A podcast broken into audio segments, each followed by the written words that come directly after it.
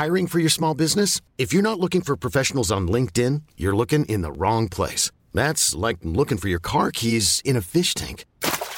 LinkedIn helps you hire professionals you can't find anywhere else, even those who aren't actively searching for a new job but might be open to the perfect role. In a given month, over 70% of LinkedIn users don't even visit other leading job sites. So start looking in the right place. With LinkedIn, you can hire professionals like a professional. Post your free job on linkedin.com slash achieve today.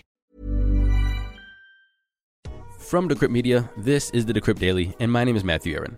Today on the show, we have three great interviews for you. The first, we have Justin Hartzman, the CEO of CoinSmart, and he's going to tell us about Canada's Bitcoin ETF.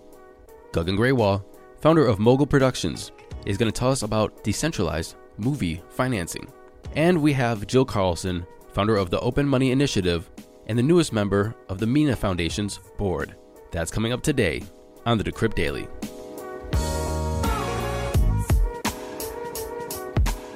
Good morning, everyone. Welcome to the show. Today is Thursday, February 18th, 2021. I got an email today from a listener, Josh Rye. Thanks for the email, Josh.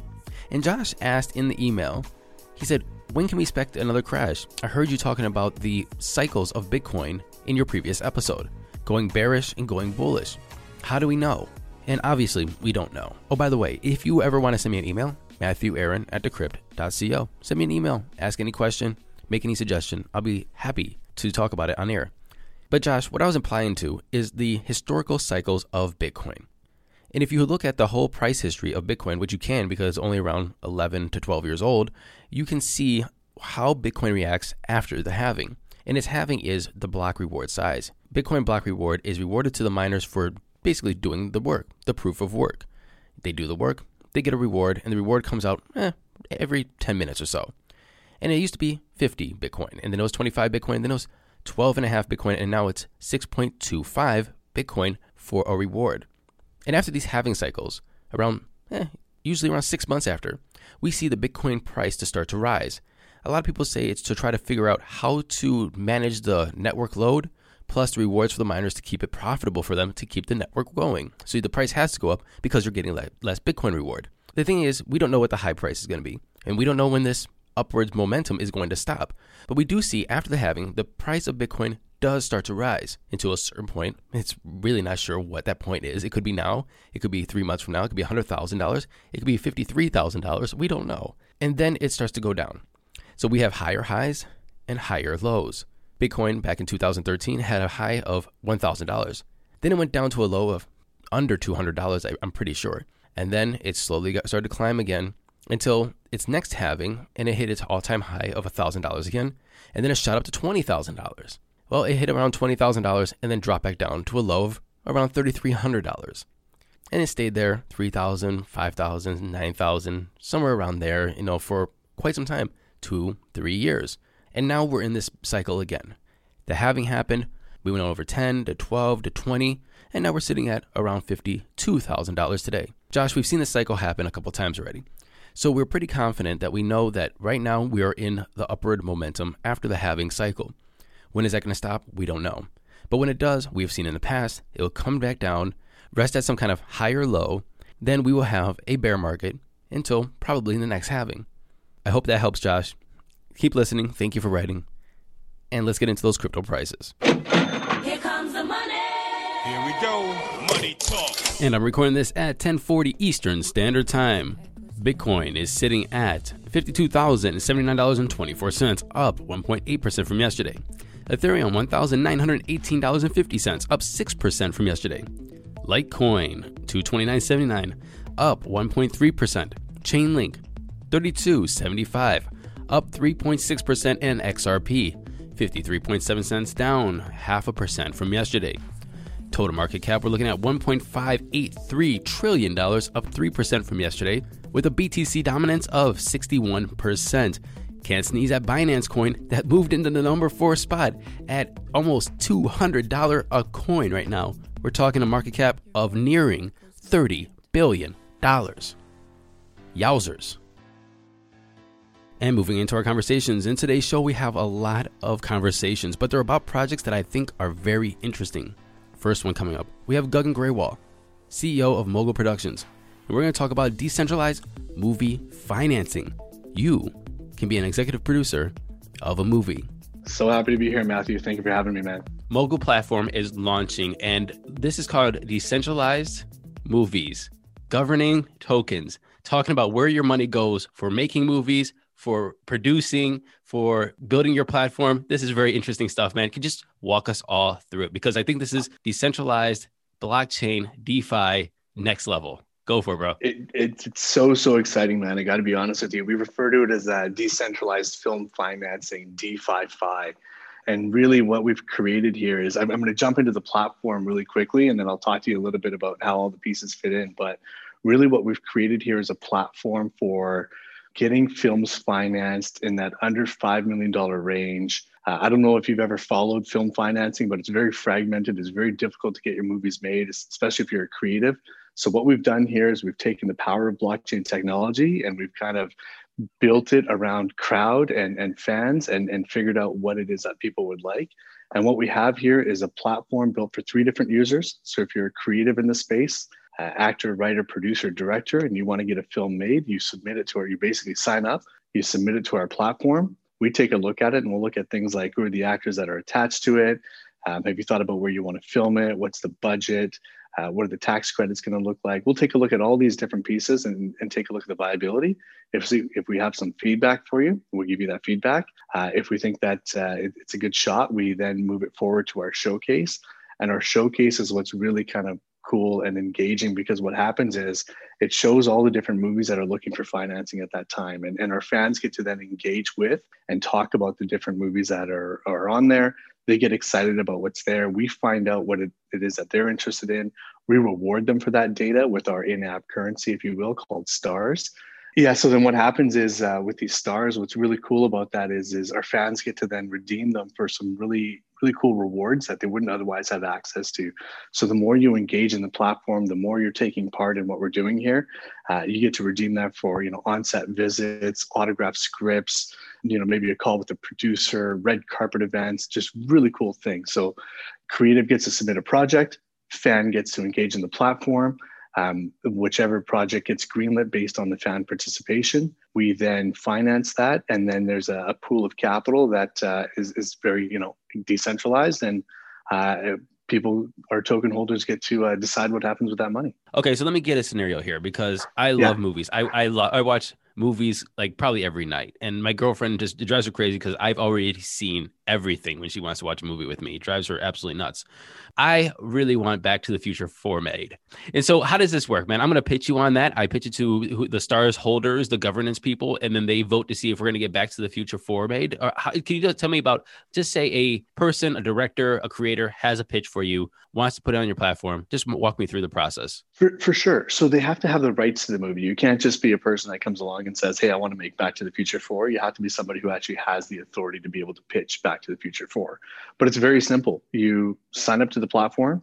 If you are a creative, you essentially update your uh, upgrade your account to an IMD profile. It attaches to your IMD profile.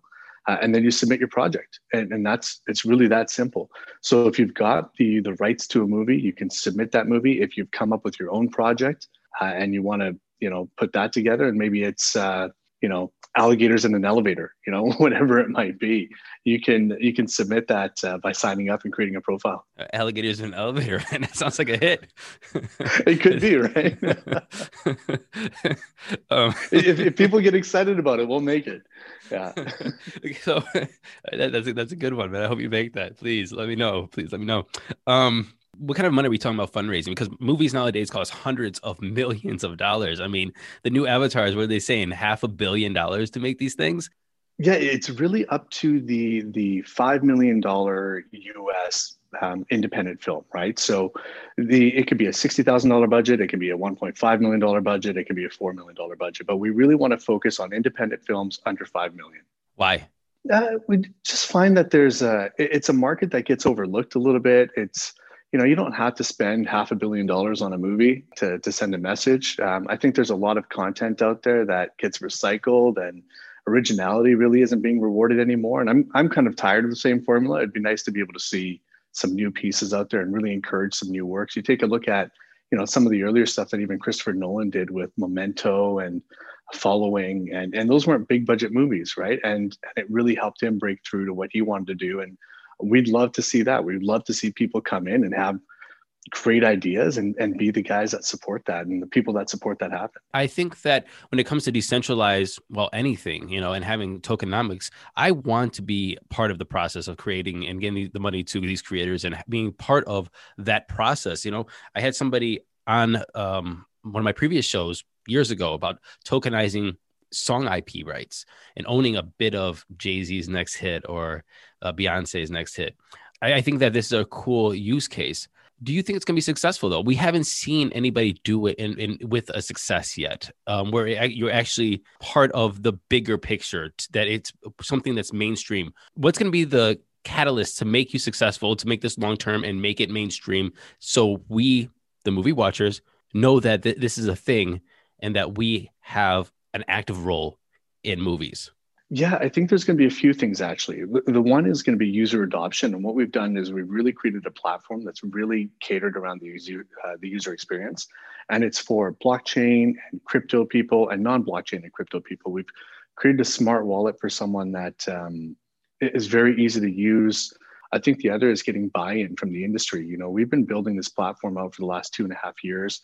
Uh, the film team that we've put together in order to to make sure that we're doing this the right way have you know, between them and not with Mogul, but between them outside of Mogul, over 95 feature films.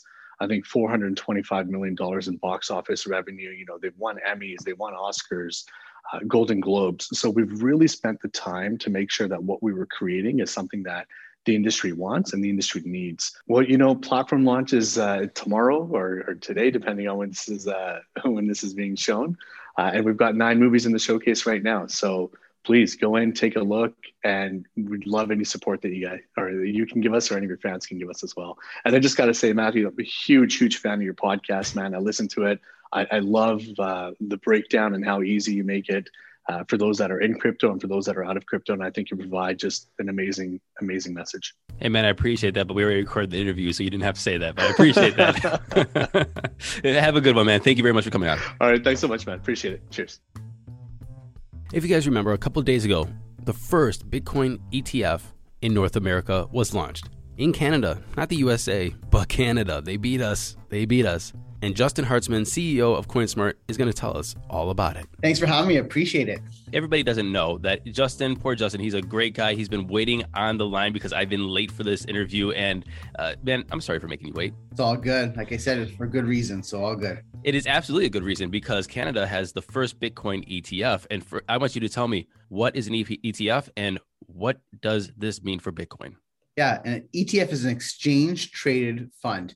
And why this is such big news is that there's so many people have been trying to do this in so many countries, and Canada, uh, as a jurisdiction, has said we're okay with it. We're going to help innovation, and what this allows is people to buy cryptocurrency or Bitcoin specifically in a fund through a, tra- a traditional brokerage from an exchange. So I think uh, it's a great movement forward. I think it's a gateway drug into what we're doing in Bitcoin. People can get a taste of it. And then as they want to move on, we can help them and up their game and actually get into trading and, and dealing with it. So super exciting time for us. Uh, actually, just this morning, you were late, but it was perfect. It gave me the few minutes from market open till now to actually enter uh, on this historic day in Canada and uh, buy some of the fun myself. So pretty excited to see it happen.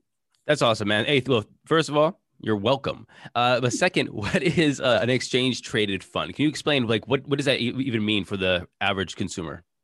So how this fund works is they have a professional trader who is sitting in the background and, and coming in and out of positions um, passively. This is not an active traded fund. What you're doing is actually when, when you buy a piece of it, whether it's a dollar or a thousand dollars, they're going out buying Bitcoin, they're holding in a cold storage solution. So you're getting access to it without actually taking on um, any of the pieces of owning your own key, which I do think is a very important part of cryptocurrency uh, and something that why we exist out there. And again, gate gateway drug being an ETF than to come to an exchange like ourselves to expand their horizon. Understood. What do you think this is going to do for Bitcoin? And do you think that the USA is going to follow suit with an ETF? It's a great question. What I do think in Canada, I'll talk to Canada then the US. I think this helps bring legitimacy and trust to a market that's had some bad things in the cryptocurrency space happen in the past with some nefarious players. We've passed on for that over the past few past few years, um, but I really think it's a great way to the regulators are helping build innovation and trust in this market.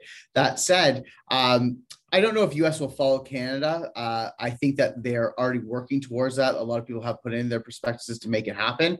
Um, I think it's a good indication that um, jurisdictions that are similar have similar ways of thinking. So I'm excited to see what happens in the US. I do think they'll follow suit just based on timing that Canada went first, not necessarily that Canada did it first. Can you tell me about the process of an ETF in, in the United States? I know you're Canadian, but let's just say a, a bank applies for uh, an ETF or an exchange applies for a Bitcoin ETF. Who is it up to to approve that ETF?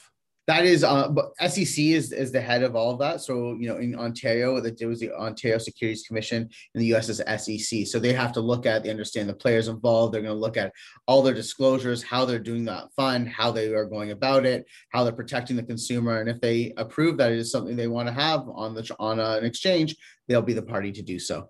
Understood. And and just a last question, really quick. When we said, what does this mean for Bitcoin? I'm, I'm trying to summarize what you just said. Does that mean number go up? Well, you know, I think all this positive, uh, positive momentum we're seeing in the market with institutional players coming on, um, regulatory bodies agreeing to have kind of these products come to market, I think they help the mass come to the market. When that happens, we do see a supply and demand problem, and uh, you know, hopefully a price increase over time. So we're always we're all looking for the same thing. Uh, I think it's on the horizon, and I think we're in a good trajectory moving forward. My man, Justin Hartzman, CEO and co-founder of CoinSmart. Thanks for coming on and explaining ETFs, and congrats on Canada's ETF. Thank you very much. Thanks for having me. And in our final chat today, we have Jill Carlson, who is now the newest board member of the Mina Foundation. What is Mina? What is the board going to do? And what's her role in it? Yeah, great to be here. Thanks so much for having me. There's some big news coming out today that Mina Foundation has created a board for Mina Protocol. You got to do me a favor. First, tell me what is Mina Protocol and what is the foundation and the board going to do? Yeah, absolutely. So Mina Protocol is a blockchain cryptocurrency project that has been in the works for several years now. Um, the primary breakthrough that it's bringing to market is uh, the ability to make validation, really sort of access to the blockchain itself scalable. So I don't know if you've ever had the experience of trying to sync a Bitcoin node. I once had the experience, the joy of syncing a full Monero node from my parents' condo where the internet was really spotty and it took like two weeks to do. And they were all like, is this supposed to be the future of finance? If you have, then you know it's a very painful, long, drawn out experience to to try to actually sync a node. And only by syncing a node can you really fully meaningfully participate in any given blockchain. And so, what the Mina protocol brings to market is a much simpler and more scalable way of doing that, uh, leveraging zero knowledge proofs. We can get into some of the details of it, but it renders it such that the blockchain itself will never be more than the size of about a tweet. Uh, so, that long, painful experience I had of syncing the Monero blockchain can be a thing of the past. We can access this, you know, even from our phones, even in low bandwidth environments. Awesome. So that seems pretty straightforward ish uh, without going into technical stuff. There's um, a lot going on under the hood that's not that straightforward, but that, that yeah. that's that's the yes yes it, it sounds pretty complex under the hood. Uh, but what does a board do then? Uh, what, what's the foundation? How's the the foundation interact with the protocol, and what would you, being part of the board, do on said board? Yeah, sure. So, you know, as with many projects, um, there's the uh, organization, the company really that has been working on the technology to date and will continue working on applications and so forth. Given that this is going to be an open source protocol, given that one of the main tenets of the project is decentralization, uh, it's important to have the steward of that be an entity and an organization uh, that is separate from that company. And so we're establishing this foundation and the board will consist of myself and a few colleagues who I'm really excited about, who I've had the pleasure of working with in different capacities over the years. And we will be primarily focused on fostering the ecosystem in a number of ways.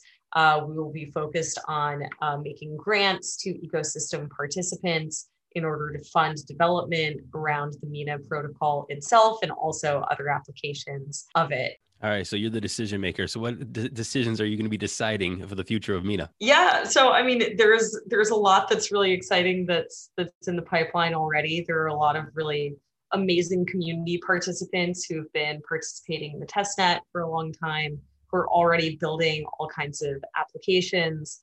Uh, Snapps, which is kind of a play on Snarks or ZK Snarks, as we like to call them. Um, and so we'll be working closely again with the community around uh, you know their ability to engage and and continue to develop and foster all kinds of these types of projects. Awesome. So when you say you're uh, part of the board you're going to be fostering all these projects and you know the community's all you know wrapped up in there you're, you're going to be vetting all kinds of different proposals. Is there some like specific proposals that are you're looking to come through the pipe to say oh yeah this is the direction or do you not like actually have the um that's not your i guess overview is the direction. You just want to see the best products or the best ideas come through. Yeah, I mean it's it's all on behalf of the network, and so you know that's it. It's less about sort of like my personal view of things, and much more about you know what what will foster the health and the success of of the network over the long term. I want to say thank you very much for coming on the show. Congratulations on your role with the Mina Foundation board, and um, I, I appreciate the the time. Thank you so much. I'm excited and I'm excited to come back soon and uh, report on any updates. Joe Carlson, founder of Open Money Initiative, thank you very much for coming on the show. Thank you. Take care.